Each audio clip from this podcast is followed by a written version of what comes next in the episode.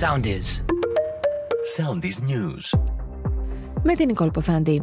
Φοιτητική διαμαρτυρία στα προπήλαια για την τραγωδία των τεμπών. Στη συγκέντρωση συμμετέχουν χιλιάδες φοιτητές και μαθητές. Κλειστή αυτήν την ώρα η λεωφόρο Βασιλή Σοφίας και η σύγκρουση του ρεύμα Νόδου από όπου είναι σε εξέλιξη το συλλαλητήριο.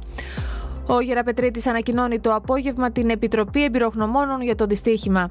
Σκηνές αρχαίες τραγωδίε εκτελήσονται στο ληξιαρχείο της Λάρισας, από όπου εκδίδονται τα πιστοποιητικά θανάτου για τους νεκρούς της σύγκρουσης. Οι νεκροί από τη σύγκρουση των τρένων είναι 57, 36 ταυτοποιήθηκαν, 38 νοσηλεύονται. Τις πρώτες στιγμές που αντίκρισε φτάνοντας στο σημείο, ο Θάνος Πλεύρης περιέγραψε, είπε χαρακτηριστικά είδα να βγάζουν σωρούς και γονείς να ψάχνουν τα παιδιά τους, ενώ πρόσθεσε από την, από την πλευρά της εταιρείας δεν υπήρχε κανένας άνθρωπος στα νοσοκομεία για να βοηθήσεις στις λίστες. Βαρύ είναι το πένθος σε όλη τη χώρα. Συνεχίζεται και ολοκληρώνεται σήμερα η μακάβρια διαδικασία ταυτοποίησης των νεκρών. Απέραντη θλίψη προκαλεί είδηση ότι οι συγγενείς των θυμάτων του δυστυχήματος παραλαμβάνουν τις όρους σε σφραγισμένα φέρετρα. Στη φυλακή για δύο ακόμη μήνες θα παραμείνει η Εύα Κάιλι σύμφωνα με την απόφαση των Βέλγων δικαστών. Κατά ένα μήνα παρατείνεται η κράτηση του Βέλγου Ευρωβουλευτή Μάρκ Ταραμπέλα.